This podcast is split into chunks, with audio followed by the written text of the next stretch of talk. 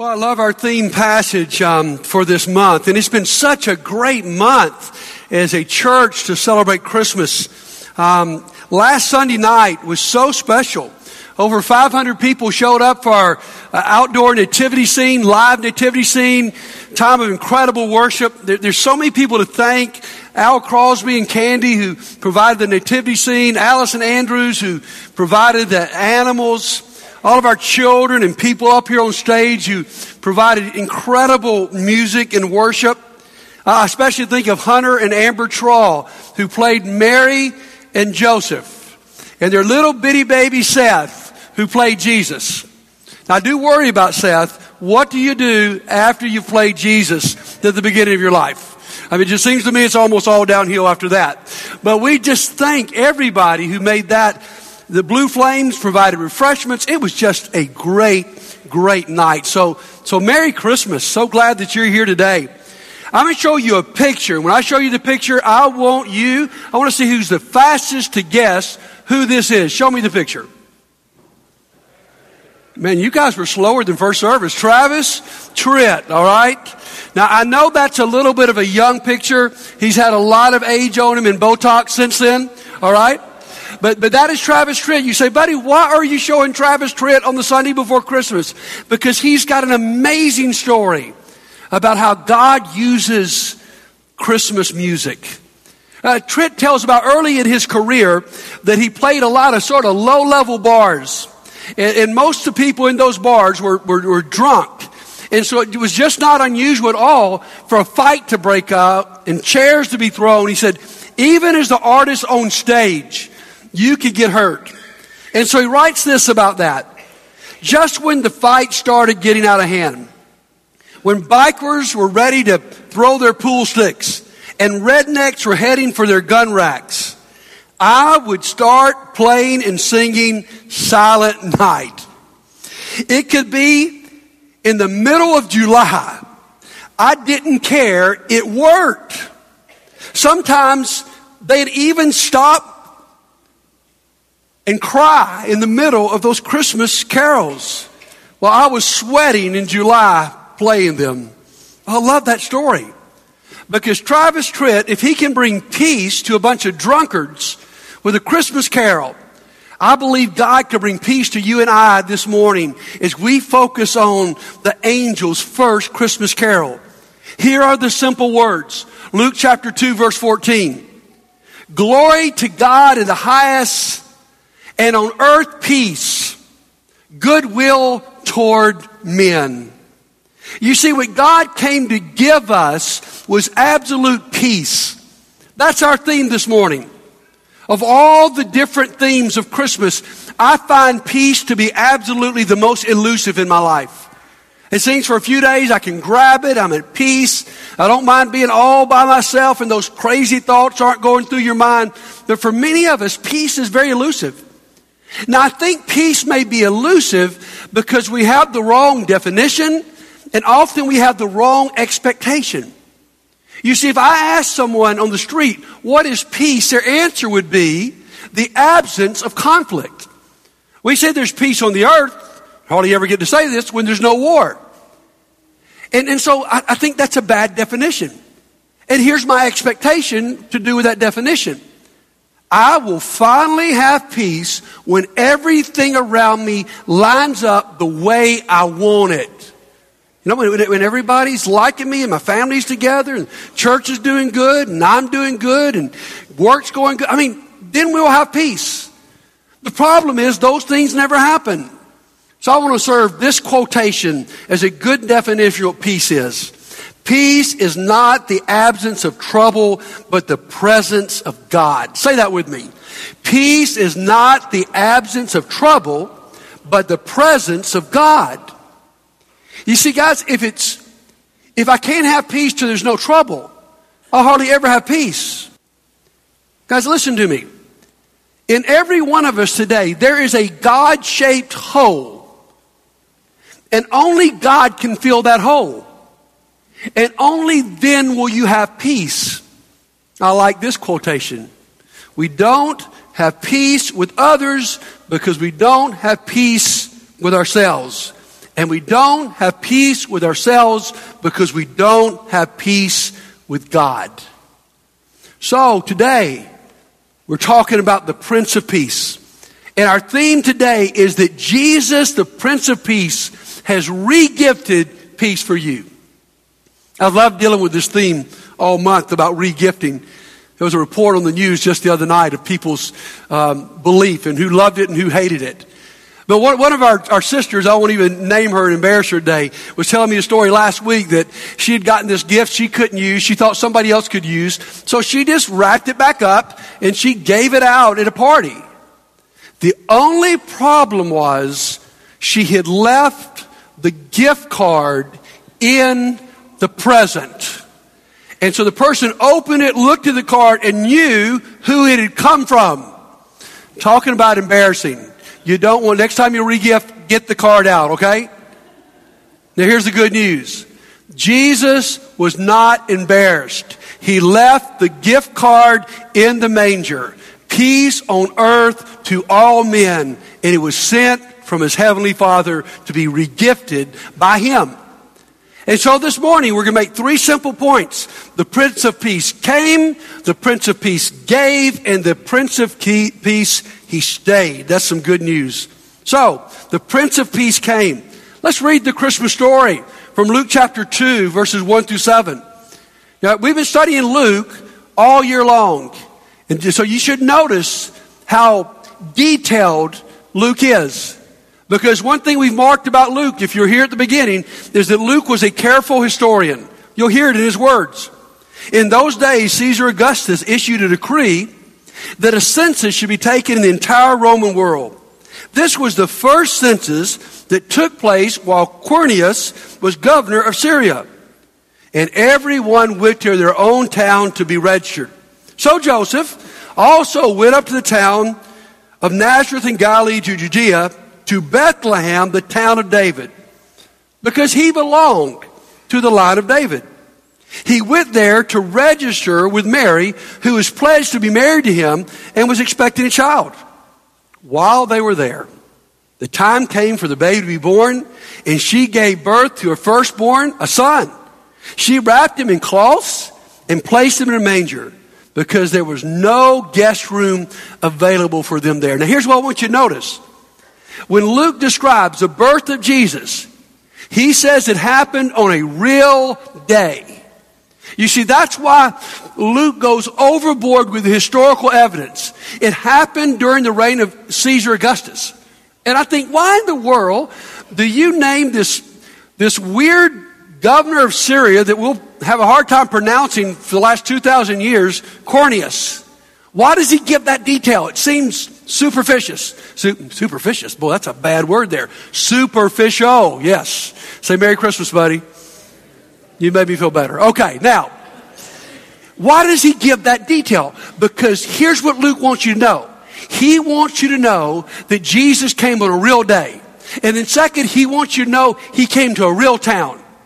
He didn't come in an illusion. He didn't come in a dream. He didn't come just because somebody wished he came. He came on a real day in a real town called Bethlehem. It's as if we would say Jesus came in 2018 during the reign of Donald Trump and he was born in Millbrook. It'd be, be the same kind of thing. Why? Because what, what, what Luke wants us to know is this is not a myth. This is real history.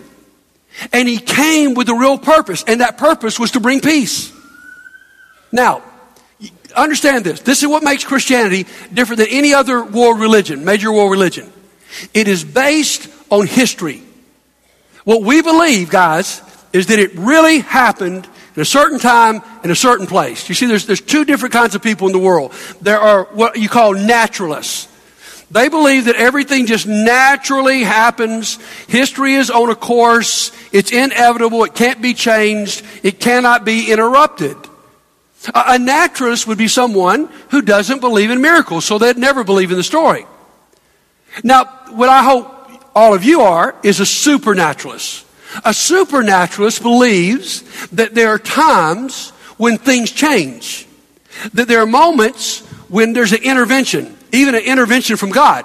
For instance, let's say you've been to the doctor this week and, and you had a terrible diagno- diagnosis of cancer. And, and, and the doctor meets with you and says, you know, if this cancer runs its natural course, you'll live, live six months. But then you go back to the next visit, and the doctor says, you know, I've been researching there, this, and there's a new experimental drug that has the possibility of arresting this cancer. And that's a, something could intervene. Or even better than that, you're obedient to Scripture. You find out about this cancer. You do what James chapter 5 says. You call the elders of our church. You ask them to pray over you and anoint you with oil. And you claim the promise that you could be healed. You see, if you're supernaturalist, we actually believe that God can do that if He chooses to do it.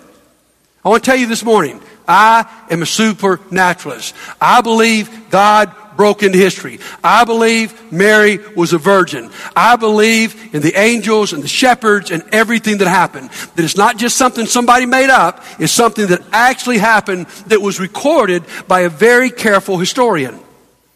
Now, this is interesting to me. The Romans had two words about the way life unfolded, about the future. One, obviously, was the word futura. And that simply meant the future is just a natural outcome of the past. Things just repeat themselves, things never change. The other word for the future was, catch this, adventus. What adventus meant was history can be interrupted by someone or something, which I hope you put the connection together. What we call the season we're celebrating this morning is the Advent. What's the word Advent mean? It's simple definition. Advent simply means that history has been interrupted by the arrival of a notable person. And boy, are we talking about a notable person.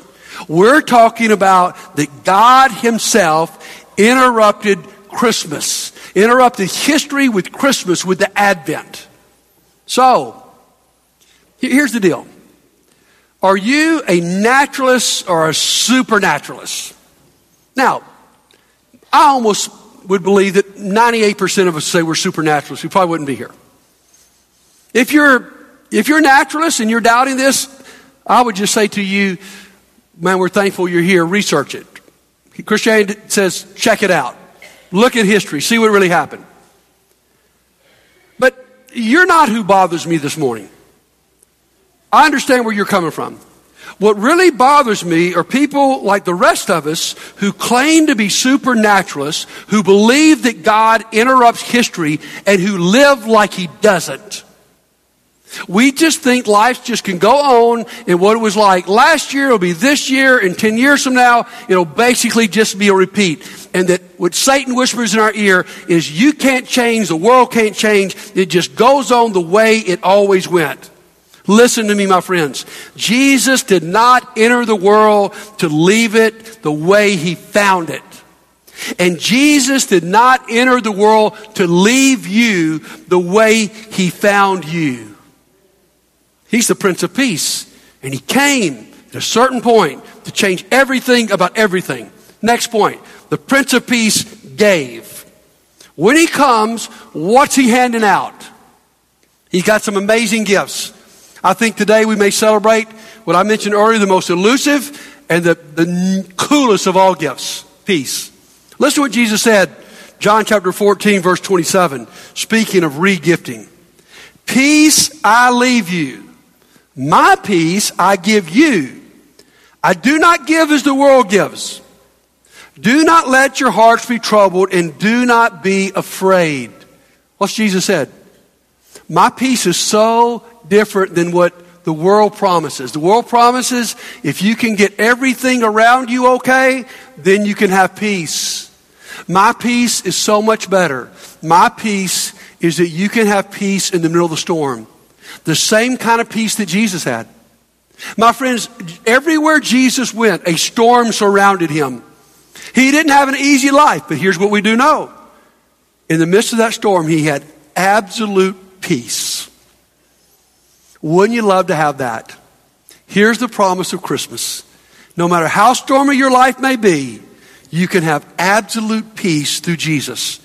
Now, how is that possible? Al just read to us Romans chapter 5. I'll repeat verse 1. Therefore, since we've been justified through faith, we have peace with God through our Lord Jesus Christ. How do we get peace? What Jesus did for us on the cross left us in a place where we're justified. What does it mean to be justified? It means that we stand just, perfect before God. My favorite definition of justification. Just as if it never happened. When God sees you through the blood of Jesus, He sees perfection. And He gave that to you if you accept it by faith. Now, how does that happen? Listen to this crazy good prophecy from Isaiah 53. Speaking of Jesus, He was pierced for our transgressions, He was crushed for our iniquities. The punishment that brought us peace was on Him, and by His wounds we are healed. You see, Jesus took the punishment for you so that you could receive the gift of peace. As long as you try to manufacture peace on your own, you'll never receive it. But when you finally, by faith, receive it from God, you can have a peace the Bible says passeth all understanding. You say, okay, buddy, that's nice. And I believe that. And I'm actually a supernaturalist, and I believe that God did intervene in history. That's cool. But, buddy, everything you've talked about to this point is in the past. I mean, yes, Jesus came. That'd be cool. I wish I could have been there. And, and he gave that gift to those folks back there. But, but how about us today? That's our third point. This is our most important point this morning. Not only did Jesus came, not only did he give, he stayed. The Prince of Peace stayed. You say, buddy, we know the Bible says that Jesus has ascended and he is now at the right hand of the throne of God. He's not here. Well, in some sense, that's true. But you've got to understand that God is omnipresent. He's not inhibited like you and I to one place. And that's why the Bible says that Jesus stayed. How did he stay? He stayed through the Holy Spirit. There's a neat verse here. Verses. Romans 8, verses 9 through 11. Three verses. Mention three different names for the Holy Spirit. Have you ever caught this before? One is just the Holy Spirit. Nice. The other is the Spirit of God. The third is the Spirit of Christ. If you read the book of Romans, those three names for the Spirit are used interchangeably. Why? Because for the Spirit to dwell in you is for God to dwell in you. For the Spirit to dwell in you is for Christ to dwell in you. And so Jesus stayed. That's why we sing, Joy to the world, the Lord is come. Sounds bad. We think it should say has come, but that's not the point of Christmas. The Lord is, He has come, He is come, He's still here. Now, let's get practical for a moment. I, I don't want this to be some nice, fluffy Christmas message, okay? You say, I came for a fluffy message, buddy. Well, sorry about this. Go to Philippians chapter 4 with me, okay? Because if anybody to me shocks me with their peace, it's the Apostle Paul. I love the Apostle Paul. Because the Apostle Paul was a driven man. He, he never seemed satisfied with the way things are. He's always shaking the church up, shaking himself up. And, and you may not have noticed this, but, but, but I, I, I'm, I'm sort of a driven person. I'm never quite satisfied with the way I am, the way my family is, or even the way you guys are. Sorry about that. And, and I've always thought, is there a way to be driven and yet at the same time be content? Is there a way to want to change things and still not wreck your peace. Because often we say something like this, because we're struggling with those two things. We go, okay, um, I know that's really bad, uh, but I've come to peace with that. What that simply means is I've accepted it. That's just the way things are going to be. Things stink, and they're going to stink. But you see, the Apostle Paul didn't believe that. Listen to what he said. Philippians chapter 4. And we're going to read, first of all, verses 12 through 13 and listen to what he had been given by Jesus. He says, I know what it is to be in need, and I know what it is to have plenty. I've learned the secret of being content. Wow. In any and every situation, whether well fed or hungry, whether living in plenty or in want. Now listen to the most misapplied verse in the Bible. I can do all things through him who gives me strength. How have you learned that verse growing up? I love that verse.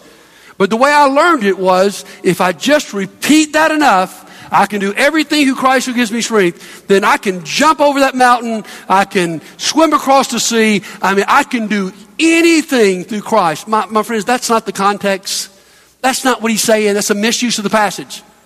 The passage is saying whether things are good or things are bad, whether I've got plenty to eat or not enough to eat, whether my family's behaving or they're not behaving, whether the church is thriving or the church is dying. I can have peace. Why in the world can you have peace? Because I can do all things through Him who gives me strength. That's where the peace comes from. Now, if we go back a little bit earlier in Philippians 4, we're going to see in Philippians 4, verses 4 through 9, a way to find peace. I, I, even hate to use this word, but it, it, I, I think this is Paul's formula for peace. Okay, Paul, you're a driven man and somehow you found peace. How do you do it? Wow, listen to these verses Philippians 4, verse 4. Rejoice in the Lord always. I will say it again. Rejoice. Let your gentleness be evident to all. The Lord is near. Do not be anxious about anything, but in everything, by prayer and petition with thanksgiving, present your request to God. And the peace of God, here we go, which transcends all understanding, will guard your hearts and your minds in Christ Jesus. Finally, brothers and sisters, whatever is true, whatever is noble, whatever is right, whatever is pure, whatever is lovely, whatever is admirable, if anything is excellent or praiseworthy, think about such things. Whatever you've learned or received or heard from me or seen in me, this driven man who's got peace. Put into practice, oh, I love this promise, and the God of peace will be with you. So I want to get real practical here. This will help you even the next three days. How do you find peace? Number one, you recognize the presence of God. What, what, what Paul says here is, is, is you can make it through anything through Christ because the Lord is near. How near is God? Listen to me, guys. He's right here. He's in you. It's the peace of God. You see, remember what we said earlier? Peace is not the absence of trouble. You don't have to wait on that. It's the presence of God. And when I say, you know, I've come to peace with it, peace is not coming to a point where you don't care. Peace is coming to a point where you do care, but you know God cares even more. Okay? If things aren't right and good in your life, you know that God is one day, either today or tomorrow or at the end of time, God will intervene just like He did in the incarnation and He will change everything about everything. So, first of all, recognize the presence of God in your life. The Bible says to be filled with the Holy Spirit. That, that simply means you've already got Him. It just means allow Him to work, cooperate with Him. Number two is prayer. Peace plus prayer. Now, what Paul says here is pretty simple. He says, You got a worry list, turn that list into your prayer list. Here's the best way I can sum this up worry about nothing, pray about everything. Worry about nothing, pray about everything. Say that with me. Worry nothing, pray about everything. So whatever you're worried about, the Bible says this cast it on God because He cares for you. And then the final thing is, is to be positive. And Paul's not just simply talking about positive thinking like you got to work yourself up into something. He's talking about you're positive because you know what people who don't know God know. You know God's with you. You know that God has got it. In fact, Paul says, in your life, there's a list of good things that you need to focus on. Here's the truth. In every one of our lives right now, there are two lists. If you sat down today and I gave you time, you could write down all the bad things going on in your life. We all got them, right? But you could also write down all the good things that God has given you. Here's what Paul says recognize the presence of God, throw your anxiety on God, and focus on the good list. You see, you and I have a choice. We've got those two lists. The question is, which list will you focus on? Too many of my days are, are served by looking on the bad list, and I lose my peace. So, we've got less than three days to Christmas. I want to challenge you these next three days to put this into practice. Because you're going to walk out of here in just a few minutes and you're going to walk into a crazy busy world and you've got to cook and you've got to buy and you've got to wrap and you've got to go and you probably got to be around some folks you don't want to be around, okay? Don't punch anybody right now, okay? Here's what you do. Let's say even you're enduring Christmas this year with somebody you love who's gone. That's tough. That's tough. But here's the good news you're not alone. God is right there with you. When, when, things get stressful, recognize the presence of God. And what you get stressful and worried and anxious about, pray about. As soon as it starts happening, God, am I going to have everything ready for everybody to get here? Am I going to have every gift wrapped the way I want to? Is the house going to look good? Are we ever going to make it through Birmingham traffic? I mean, you got all kinds of stuff, all right? Excuse me, I just mentioned my worry list, okay? No, no, no. Here's what I'm going to do. I'm going to pray about it. And so, so, so here, presence, pray, and then positive. You know what I'm going to do this Christmas? Even I don't even get it all done. I'm going to stop and be thankful for every good gift that has come from God. You try that, it'll work. Because, my friends, it all started on that first Christmas.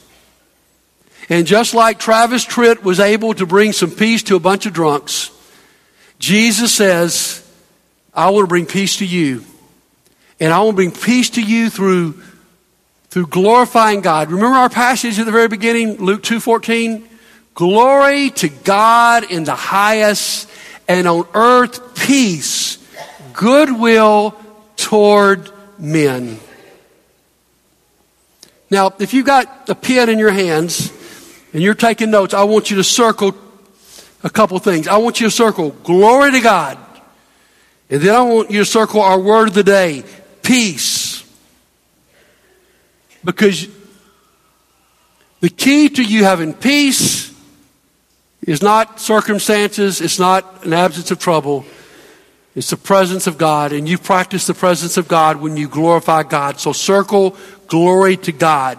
What we must do this morning, if we're going to walk away with here in, with some peace, is keep together, keep together what the angels put together, which is glory to God and peace. There's an incredible connection between worship and being at peace. Because when I worship, I'm recognizing the presence of God and I'm saying, in this crazy world with so much trouble, God is above and within and He's got it all. So, in just a few minutes, I want you to prepare yourself. We're going to enter into a great block of praise, our candlelights. It's going to be beautiful. But let me say this. You've got a choice. Here's what we're going to ask you to do. We want you to go to the tables. There's lots of tables spread out this morning. Take communion. Remember the price Jesus paid for you to have this gift. He made peace for us through paying the price for us. I want you to go to the table, take that. While you're at the table, there will be candles there at the table. Pick your candle up, cut it on, and then here's where I need you to really go with me. I want us just to circle this stage, one line after another. And if you're physically unable, you got a break. The rest of you, you will lose your soul if you do not circle the stage, okay? So I just, I just want you, it's Christmas, have a good time. Okay, we're just going to circle one after the other and come up here as family and just worship God. Just glorify God. Now I want to stop here and I really want to be serious here for this moment. You can come up here in just a minute and go through the moments. And you can act like you're a naturalist, like, okay, every Christmas we circle the stage and we do this, and it's just like last Christmas and be just like next Christmas. And you, you, you, you can just, the next few moments, you could just go through the motions.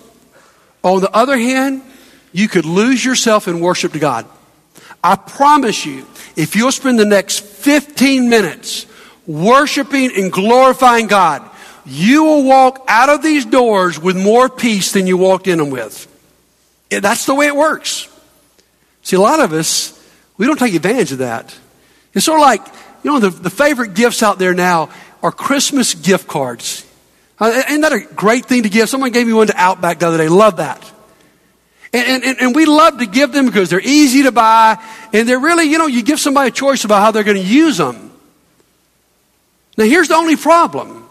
Harvard Business Report said the other day that there are $41 billion worth of unused gift cards in America. That's why the merchants love it, because they don't think you're going to use it. Now, here's what I'm going to say to you today try me. okay? I will use the fool out of it, okay? Just try it. And guys, here's what scares me about Christmas. We've been given this gift guaranteed by God. Yet, so many of us, just like me, we struggle with peace because we don't use it. So I pray in the next 15 minutes, you're going to discover some peace at the table and some peace at worship and some peace with the family of God. I want you to pray with me, but here's what I want you to do. I want you to, to put your hands on your lap in a, a receiving position and let's pray together. God, we confess to you that we struggle so often to have peace.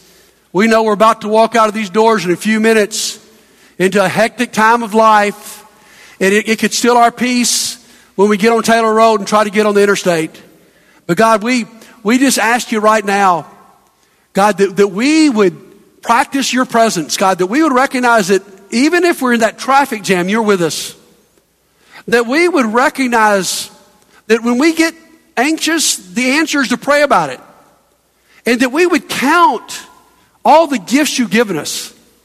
And Lord, as we go to the table today to partake of the bread and the cup,